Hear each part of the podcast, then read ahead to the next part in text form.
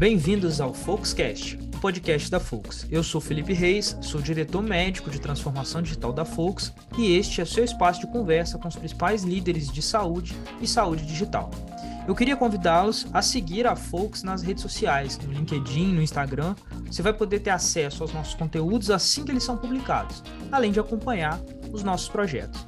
Hoje eu estou com um convidado especialíssimo, é, vou pedir ele para se apresentar, para a gente iniciar o nosso bate-papo. Júlio Vieira, bem-vindo e obrigado por estar aqui conosco. Obrigado, Felipe, pelo convite, aí, por estar aqui com, pra estar aqui com vocês aí nesse bate-papo. Agradeço aí também a Folks por esse convite. É um grande prazer estar aqui um pouquinho com vocês. Bom, eu sou o Júlio Vieira, né, bastante tempo aí já na área da saúde, então quem é da área da saúde é, conhece aí alguns profissionais de mercado. Eu já estou há bastante tempo nesse segmento. É, tenho hoje quarenta anos, sou um administrador e um profissional que eu me desenvolvi ao longo da minha carreira aí na área da saúde, mas sem planejamento para isso, né? Diferente aí da maioria dos profissionais que entram na área da saúde, que normalmente se formam para isso, né? Um administrador hospitalar, um enfermeiro, um médico. Eu tive uma formação mais voltada para a administração geral. O início da minha carreira se deu muito voltado a isso e principalmente num foco ali em financeiras, né? Então eu tive um início da minha carreira aí trabalhando muito num foco de área financeira. É, migrei aí ao longo, no início, um pouco ali em torno dos vinte e três, vinte e quatro anos de vida, eu entrei no setor de saúde e de lá para cá aí somente saúde, né? Então É, o pessoal brinca aí que quem entra na área da saúde não sai mais. Isso daí, para mim, de fato, é verdade. E é verdade pelo prazer de estar na área da saúde, né? Eu gosto muito do que eu faço. É, e aí comecei, obviamente, a me especializar nisso, né? Antes disso, eu tive passagens aí no início da carreira por empresas como o Banco Santander, loja de calçados Clóvis, que é muito conhecida aí, no, principalmente no centro aqui da cidade de, de São Paulo. Passei por algumas outras empresas de menor porte. E aí o início da minha carreira na área da saúde se deu no, no Sírio-Libanês, né? O Hospital Sírio-Libanês, bastante conhecido também aqui em São Paulo, que eu tive uma trajetória até relativamente longa ali. Entrei é, em dois mil e seis, eu tinha vinte e quatro anos, vinte e três para vinte e quatro anos, e eu entrei, na verdade, para fazer um processo bastante operacional. Eu estava numa empresa, eu tinha já tido algumas experiências como líder antes disso, né? Eu tinha assumido em três empresas uma posição de liderança, mas eu vinha trabalhando aí nos últimos anos da carreira em algumas empresas menores, né? Surgiu a oportunidade para ir para o Sírio numa posição operacional, ainda no início da carreira ali como assistente, mas dado o nome da empresa, eu optei por fazer essa transição e aí começou toda a minha jornada, né? Então, primeiro ali como um assistente, mas logo depois assumiu uma posição de liderança. Nove meses depois, no Sírio, eu assumi a minha primeira posição de liderança, supervisionando uma área de cobrança ali dentro, uma área de crédito e cobrança, é, basicamente focada em negociar contas com pacientes particulares, né? Eu fiquei nesse trabalho aí por cerca de um ano, e aí comecei a assumir outras estruturas, né? Assumindo estruturas de faturamento, de caixa, tesouraria. É, depois assumi outras estruturas muito focadas também no atendimento de pacientes de convênio, que até então eu não liderava. E ao, ao longo dessa jornada aí foram doze anos no Sírio, assumindo diversas estruturas e aí me especializando, né? Minha formação de origem é em administração. Nessa jornada aí eu fiz algumas outras formações para conseguir ir me especializando e ter uma visão um pouco mais abrangente. Então, fiz uma primeira M B A em gestão de projetos, ainda nesse período enquanto eu estava, na verdade, até um pouquinho antes de entrar no Sírio. Um pouquinho antes de entrar no Sírio, fiz essa M B A, que era uma ideia que eu tinha de ter uma visão e uma percepção mais abrangente de administração, de gestão, para entender como eu poderia transformar os problemas de forma estruturada em uma solução, né? Então, o meu objetivo quando eu fui fazer a primeira M B A em gestão de projetos foi isso. Ao longo da minha jornada, enquanto eu estive no Sírio, eu fiz mais outras duas M B As, uma primeira em gestão de negócios, e aí o objetivo era entender todas as áreas da organização, né? Entendendo um pouco do que era do que era marketing, o que era vendas, o que eram áreas operacionais, o que era estrutura de negócio. E, por fim, eu fiz uma M B A em finanças, que era até então ali o grande foco da minha carreira, onde eu estava inserido, o que me deu uma percepção e uma visão muito grande também de, de gestão de resultados dentro de uma empresa, né? Depois da minha passagem pelo Sírio, eu tive uma passagem na, no Hospital Beneficência Portuguesa, né? Uma passagem ali é, assumindo todas as estruturas de ciclo de receitas, né? Então, pegando toda a parte aí na área da saúde que a gente conhece por contas médicas, né? Olhando toda a estrutura de autorizações, auditoria de contas, faturamento, recurso de glosa, é, num trabalho também bastante importante ali, é, com uma necessidade de implantar processos, indicadores e toda uma metodologia. Quando, em seguida, eu recebi um convite para vir para o HCor, onde eu estou hoje, né? É, com uma oportunidade já de assumir uma posição um pouco maior e maior em relação a cargo, né? Eu assumi uma posição de superintendente aqui, mas principalmente em atribuições, né? Quando eu vim para cá, além do ciclo de receita, que era aí a origem da minha carreira na, na área da saúde, eu assumi também as estruturas é, todas da área comercial, né? Então, peguei toda a parte de relacionamento com operadoras, né? Tá, a parte de negociação, vendas de serviços, tanto para seguradoras, né? É, os convênios nacionais, quanto seguros internacionais. Assumi a parte de relacionamento médico aqui, vendas para pacientes particulares, e estruturei toda a área aqui de produtos e pricing, que a gente aqui não tinha de forma estruturada, então nós criamos essa estrutura, é, e também criamos a estrutura de cadastro aqui. Então, além da parte do ciclo de receita, peguei todas essas outras estruturas na área comercial. Para, obviamente, fazer bem feito esse trabalho, fui buscar uma quarta M B A, e aí fui fazer uma M B A em vendas, para entender um pouco como o mercado em outros segmentos, tentando tirar um pouco do foco da área da saúde, trabalhava bem essas estruturas, entendendo modelos, metodologias, processos, automação. Então, isso me ajudou bastante a criar as metodologias aqui dentro e trazer isso um pouco para cá. E ao longo da minha trajetória aqui, a gente mudou um pouco isso. A gente, além das áreas comerciais, eu assumi outras estruturas aqui, né? É, a gente teve uma, uma, uma decisão de, aqui de criar uma área que nós É, pensamos num modelo de, de como se fosse uma diretoria de relacionamento com o mercado. Então, tudo aquilo que, de alguma forma, lida com o mercado, é, a gente decidiu unificar dentro de uma estrutura para ter uma visão única da jornada do, do cliente aqui dentro. Então, a gente colocou para dentro dessa estrutura também outras áreas, e aí eu assumi toda a cadeia de... É, o que é conhecido nas companhias aí como serviços corporativos, né? É, esse, esse modelo, né, Júlio, ele, ele não é tão comum nos grandes hospitais, né? Muitas vezes ele, ele acaba sendo fragmentado em diferentes diretorias, né? E vocês tomaram essa, essa decisão de colocar isso tudo dentro de, um, de uma grande diretoria, né? Enfim, aumentando possivelmente a sinergia entre essas áreas, uma sinergia que é até, até natural, né? São áreas que realmente já...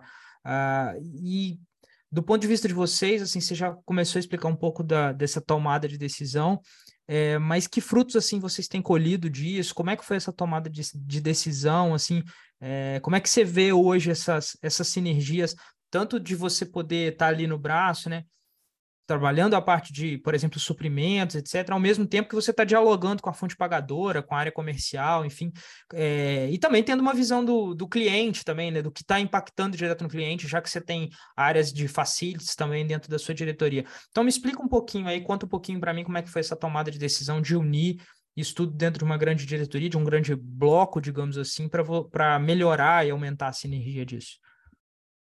É, como você disse, Felipe, assim, de fato a gente não vê muito, não é tão tradicional no mercado você juntar algumas estruturas, né?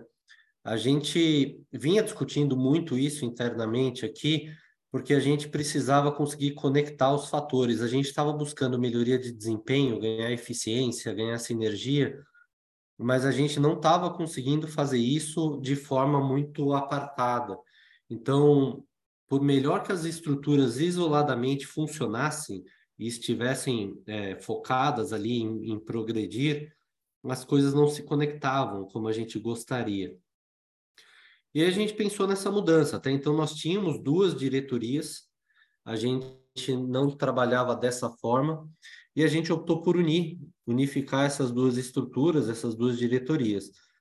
E nós fizemos isso, né? Então, a ideia ali, na verdade, eu vou usar um exemplo que acho que é, que é bastante interessante. A gente vinha discutindo muito com as fontes pagadoras, as operadoras de saúde, os nossos modelos de negócio, só que eu criava um produto de venda para a operadora e quando eu olhava para dentro de casa aqui, o que eu consumia não se conectava com o que eu tinha vendido. E não se conectava porque eu não tinha alinhado isso com o fornecedor, eu não tinha alinhado isso com as áreas internas do que seria consumido, não tinha alinhado isso com a equipe médica, com a enfermagem, e principalmente eu não tinha, é, de alguma forma, olhado isso em conjunto com o fornecedor. Né? O, o, o setor de saúde, no, de uns quinze anos para cá, ele começou a mudar muito os seus modelos de remuneração. Né? Então, quem trabalha em área comercial estava muito acostumado com conta aberta, né? Tudo que você... que você consome, você cobra. É, só que isso, obviamente, desestruturou todo o sistema, né? O sistema começou a ser um sistema de estímulo ao consumo e as operadoras começaram a questionar muito esse modelo com certa razão, né? Com certa coerência. E elas começaram a desafiar todos os hospitais, aí, os players de mercado, a criar modelos, que a gente chama aí dos novos modelos de remuneração no mercado, mas basicamente o que tem alguns modelos que, que, que se estruturaram muito ao longo desses últimos anos. E o pacote, as diárias globais, mas principalmente os pacotes, eu acho que é o principal case de mudança do modelo na área da saúde. Só que os pacotes criados isoladamente pela área comercial, numa área de produtos e vendendo isso para a operadora, ele não resolve o problema. Né? Você precisa estar conectado com a área de compras, por exemplo, para que você tenha isso bem organizado e bem estruturado quando você negocia com o fornecedor. Né? E aí a gente começou a olhar para isso. Como é que eu olho para o mercado fazendo toda uma, uma diretriz de como eu me relaciono com o mercado e trazendo um conceito para dentro disso unificado. Né? Então, eu vou me relacionar com a operadora de, de determinada forma, já combinado com o fornecedor. Então, eu tenho um produto e um protocolo, abro concorrência no mercado, esses fornecedores participam, eu fecho isso contratualmente com eles. Então, eu tenho um produto criado com a operadora, combinado com o médico através de um protocolo, contratualizado com o fornecedor através de um contrato firmado e assinado, que me garante também o abastecimento. E aí, dentro dessa estrutura, a gente também engloba o que a gente chama de supply chain, não é só a área de compras, mas toda a estrutura de logística também, que precisa me garantir o abastecimento para o atendimento dessa, dessa massa. E a gente, é, dentro dessa estrutura de serviços corporativos, a gente também tinha toda a estrutura de facilities aqui, que a gente entende que, de alguma forma, é o fim dessa... Na verdade, ele é o meio dessa cadeia, né? Porque você vende para o operador e combina com o fornecedor, o paciente entra. E quando ele entra, você precisa garantir a qualidade do atendimento. Quando aí você fala de infraestrutura, de atendimento, de hotelaria, de abastecimento, todo aquele encantamento através do atendimento de um concierge, obviamente apartado disso todo atendimento médico assistencial, mas quando você fala da estrutura operacional ali, toda a área de facilities, a gente coloca também dentro dessa percepção. Então, no, no, no, esse foi o nosso desafio, assim, conectar isso tudo. E aí eu, eu criei, a gente criou, a gente se, se desafiou em criar e conectar algumas metodologias aqui, né? Vou dar um exemplo interessante também. É, é muito natural quando você fala do relacionamento com as operadoras a discussão dos reajustes contratuais. Todo ano você vence ali, em um determinado mês tem o vencimento do contrato como operadora e você discute o reajuste com ela. Só que a gente não discutia aqui, por exemplo, o reajuste com os fornecedores. Eu não tinha isso estruturado da mesma forma. Eu já tinha isso estruturado na área comercial, mas eu não tinha estruturado isso na área de compras. A partir disso, dessa junção das áreas, a gente replicou a metodologia e foi além. Hoje a gente coloca todo mundo dentro da mesma sala Então, quando eu vou fazer os follow-ups de, de, de acompanhamento desses reajustes, a gente coloca todo mundo dentro da mesma sala. E aí a área comercial está vendo o que está sendo negociado pela área de compras com os fornecedores, e o contrário também acontece, né? Os compradores entendem e veem qual dificuldade que a área de, de, de área comercial tem na negociação com as operadoras, e aí a gente conecta os fatores. Isso trouxe para a gente alguns ganhos, né? Muito, é. muito interessante, muito interessante. Inclusive, é, casar os calendários, né? Para que as coisas não fiquem muito distantes e você tem um gap ali entre o, o reajuste com um player e com o outro. É, nossa, excelente exemplo. Eu acho que ilustrou muito bem aí essa... essa sinergia que vocês estão procurando. Pegando um gancho um pouco aí do que a gente estava falando sobre é, os modelos de remuneração, os reajustes com, com os operadores, com os fornecedores, né? A gente está passando por um momento de muita pressão aí sobre o, sobre o mercado de saúde. Agora, recentemente, a gente teve o, o anúncio do, do reajuste dos planos individuais, mais uma vez um reajuste bastante elevado, não sem justificativa, né? O, a inflação de produtos médicos também vinha elevado há muitos anos, vem é, ano após ano com níveis bastante elevados, e, e a pandemia também ajudou a, a elevar ainda mais isso. É, e, a, e a pergunta, na verdade, é essa estratégia é uma estratégia para enfrentar isso, e que outras coisas nessa cadeia de suprimentos, né, que vocês, que, que os hospitais é, podem usar para se manterem competitivos, né? Enfim, então eu gostaria que você falasse um pouquinho para a gente sobre isso. É, assim, eu tenho uma leitura desse cenário. O setor de saúde, ele, ele nesse momento, talvez esteja vivendo a sua, o seu maior desafio, né? Talvez a sua maior crise. Quando a gente olha o reajuste das operadoras, isso daí é uma consequência de um sistema que vinha já, de alguma forma, desestruturado no Brasil, É, e que ele se agravou muito aí depois do período da pandemia. É, a gente tem uma conta básica que a gente faz aqui na área comercial, quando a gente vai é, estudar o que está acontecendo com as operadoras, né? Então, você tem um... A, a conta principal da operadora é o sinistro, né? Para ela, o que gera para ela a capacidade de reverter resultado, de melhorar a performance, é o sinistro. E o que, que é o sinistro, né? A operadora, ela cobra uma mensalidade ali dos do seus segurados. Então, por exemplo, uma empresa como a Folks contrata uma operadora de saúde e paga para ela dez moedas. Se ela usar oito moedas em atendimentos médicos, isso é o sinistro, ou seja, é um sinistro de oitenta por cento. Você teve um sinistro de oitenta por cento daquilo que a operadora recebeu como receita para fazer a gestão daquilo. O número mágico aí que a própria A N S É, coloca como se fosse um índice, como se fosse um índice ideal de desempenho, seria um sinistro em torno de setenta por cento. E por que isso? Porque além do sinistro, a operadora tem os seus custos administrativos e gerais, né? Então ela tem despesas com corretagem, com colaboradores, com imóveis, enfim. O grande ponto é que esse número nunca foi setenta por cento. Esse número era oitenta por cento, Desculpa.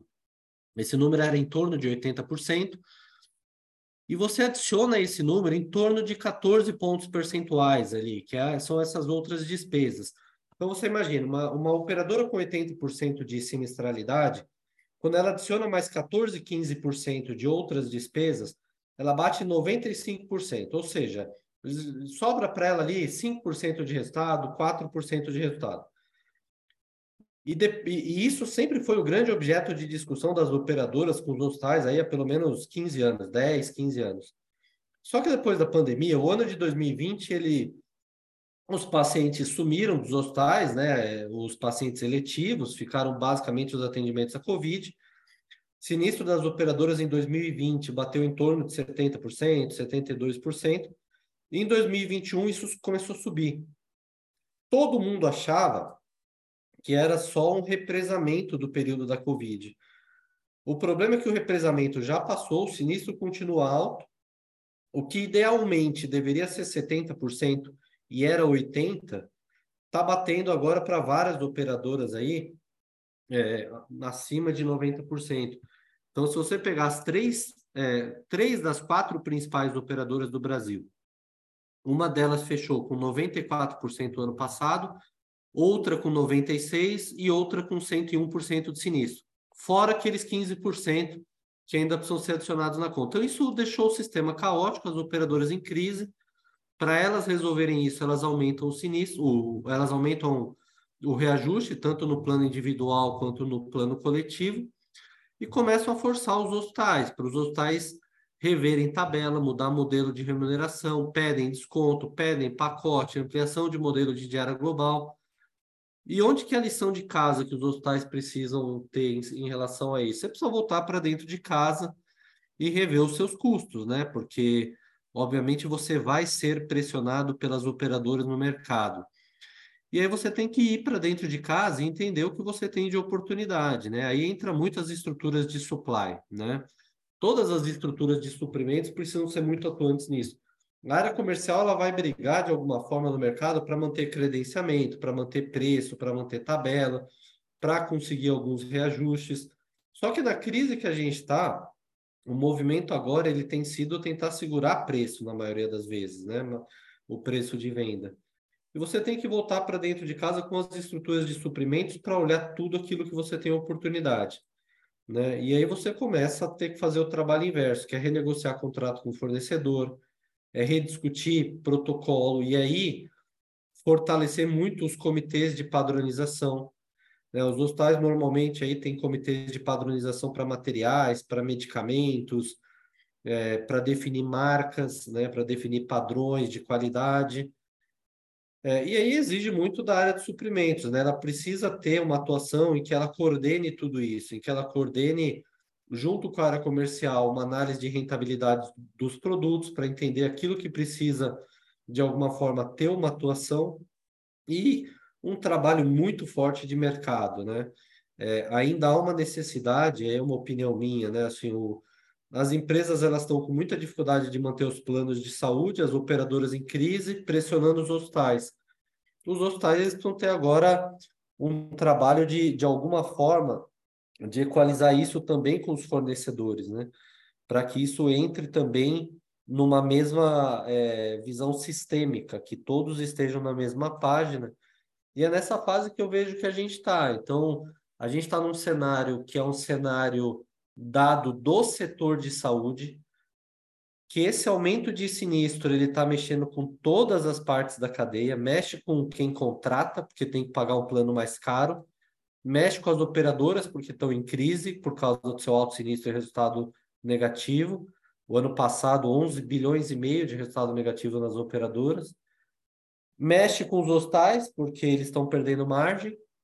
E para os hospitais se manterem ainda sustentáveis, vão ter que mexer em custo. E a forma mais fácil de você mexer em custo é você avaliar todas as, as suas estruturas de eficiência, né? Daí é contas de materiais, medicamentos, órteses e próteses, olhar todas as possibilidades de eficiência interna, né? Perfeito.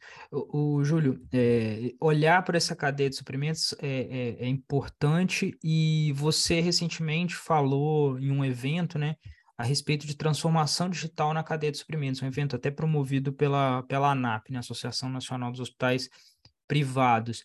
É, eu queria que você falasse um pouquinho do que, se, do que foi debatido lá e a tua visão a respeito do, do papel da transformação digital, das ferramentas digitais, é, e se você tiver algumas experiências práticas aí para compartilhar conosco, vai ser muito interessante. Não, legal, esse foi um grande debate, a gente vinha discutindo já na ANAHP é, como que a, a, a tecnologia pode apoiar toda a estrutura de suprimentos, né? Toda a estrutura de supply chain.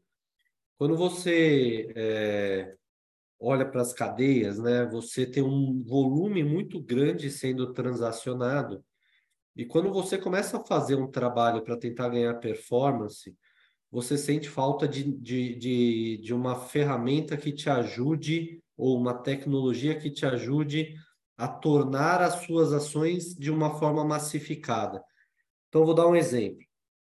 Quando a gente começou a fazer o trabalho aqui, eu, eu fiz duas, duas análises aqui. Eu peguei todos os produtos que a gente tinha na área comercial e, e a gente começou a olhar o que, quais eram as oportunidades que a gente tinha de melhorar a rentabilidade. Normalmente, o que uma área de compras faz? Uma cotação ao mercado e compra o mais barato, desde que, obviamente, esteja padronizado, qualidade mantida, é, equipe médica, equipe assistencial de acordo.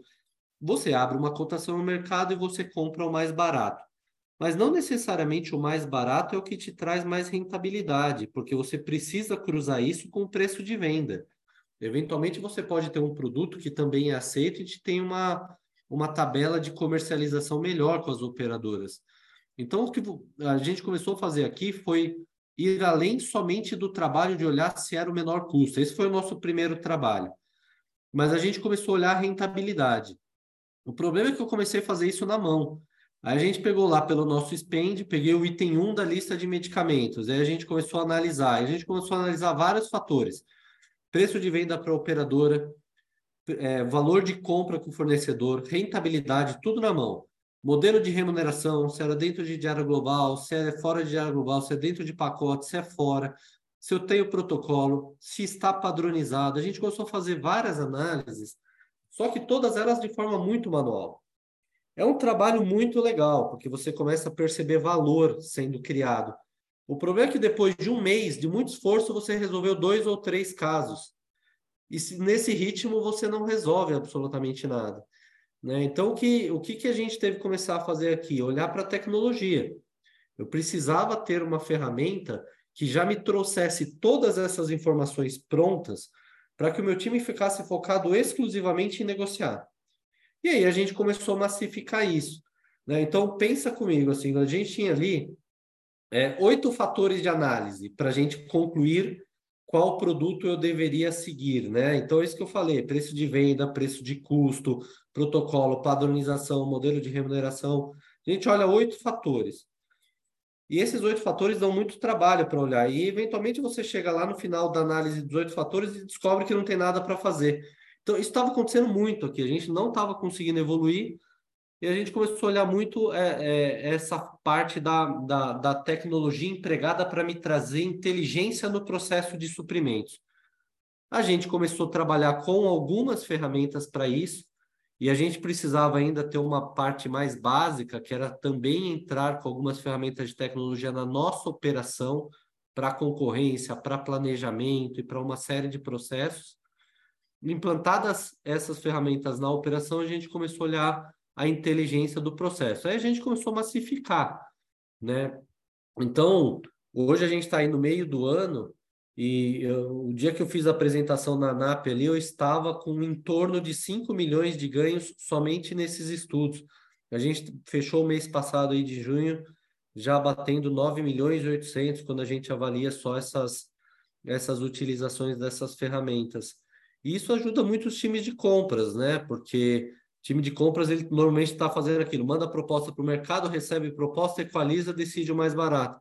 A gente começou a trazer inteligência para o processo, até para os profissionais, né? Para o desenvolvimento da carreira deles, eles estão hoje conectados com a área comercial, entendem como é o funcionamento da cadeia toda, e quando eles vão fazer uma negociação no mercado, eles já entendem aquilo que, de alguma forma, gera maior benefício. Muito legal, Júlio, muito legal. Nossa, que, e que resultado, né? Parabéns aí, é, é realmente um resultado bem expressivo. É, para a gente ir caminhando para o final aqui do nosso, do nosso podcast, Júlio, é, a gente acompanha você aí nas redes sociais e, enfim, acompanha o trabalho que você vem fazendo na HCor e a gente sempre vê você envolvido com assuntos ligados à E S G, à sustentabilidade.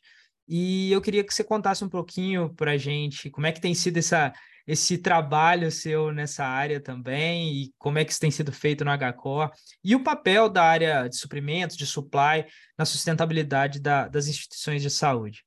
Não, legal. Esse, esse foi um tema que a gente é, lançou o desafio aí no HCor no ano... Na verdade, foi em dois mil e vinte e um, mas a gente começou o trabalho mais forte aí no ano passado, de a gente olhar para a pauta E S G com a seriedade que cabe de fato a ela, né? Que ela requer. E, e a gente começou a olhar todas as frentes, né? Então, a gente fez algumas estruturas aí, os nossos modelos de governança, eles já tinham sido muito adaptados para uma metodologia de mercado, né? Então a gente criou aqui no HCor é, vários modelos ali com o conselho de administração, conselho fiscal, é, oito comitês ali fazendo todas as aprovações, é, comitê de finanças, de obras, de inovação, de, de responsabilidade social, tem um comitê específico para isso.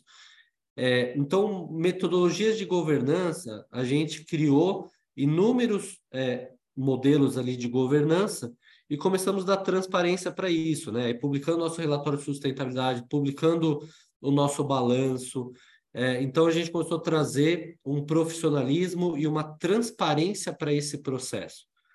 Quando a gente fala de toda a nossa gestão de pessoas, aí a gente reestruturou isso de uma forma muito forte através de políticas de recursos humanos, né? Aí implantando comitês de compliance, implantando inúmeras políticas de recursos humanos, com proteção ao colaborador, com apoio, com uma série de medidas de benefícios sociais também, em que a gente olha para o lado social, olhando para o colaborador como um ser humano, né? E não somente como alguém contratado para executar um trabalho. Mas acho que se de tudo, se eu pudesse dar um grande destaque, eu daria um destaque aí para a parte ambiental, né? Na parte ambiental, nós lançamos o grande desafio ano passado de, de conseguir o selo da I S O quatorze mil e um, e foi um trabalho muito forte, muito intenso, é, para que a gente, de fato, é, pensasse no meio ambiente e não somente colocasse processos que assegurassem aquilo. E foi um trabalho muito interessante, porque quando você lança isso, você percebe o quanto as pessoas gostam do tema, né? Então, a gente começou a fazer campanhas internas e a gente lançava é, campanhas no, no anfiteatro aqui, que aí a gente tinha alguma palestra, alguma coisa. Quando a gente começou a fazer isso, a gente achava que ia ter uma aderência muito baixa e a gente não conseguia, não tinha mais cadeira em todas as As, os eventos que nós fizemos, não tinha cadeira para as pessoas sentarem, porque todo mundo queria participar. A gente tem hoje mais de duzentos multiplicadores aqui dentro, é, que são pessoas que, de alguma forma, estão envolvidas no processo e se responsabilizam por fazer aquilo acontecer na sua área.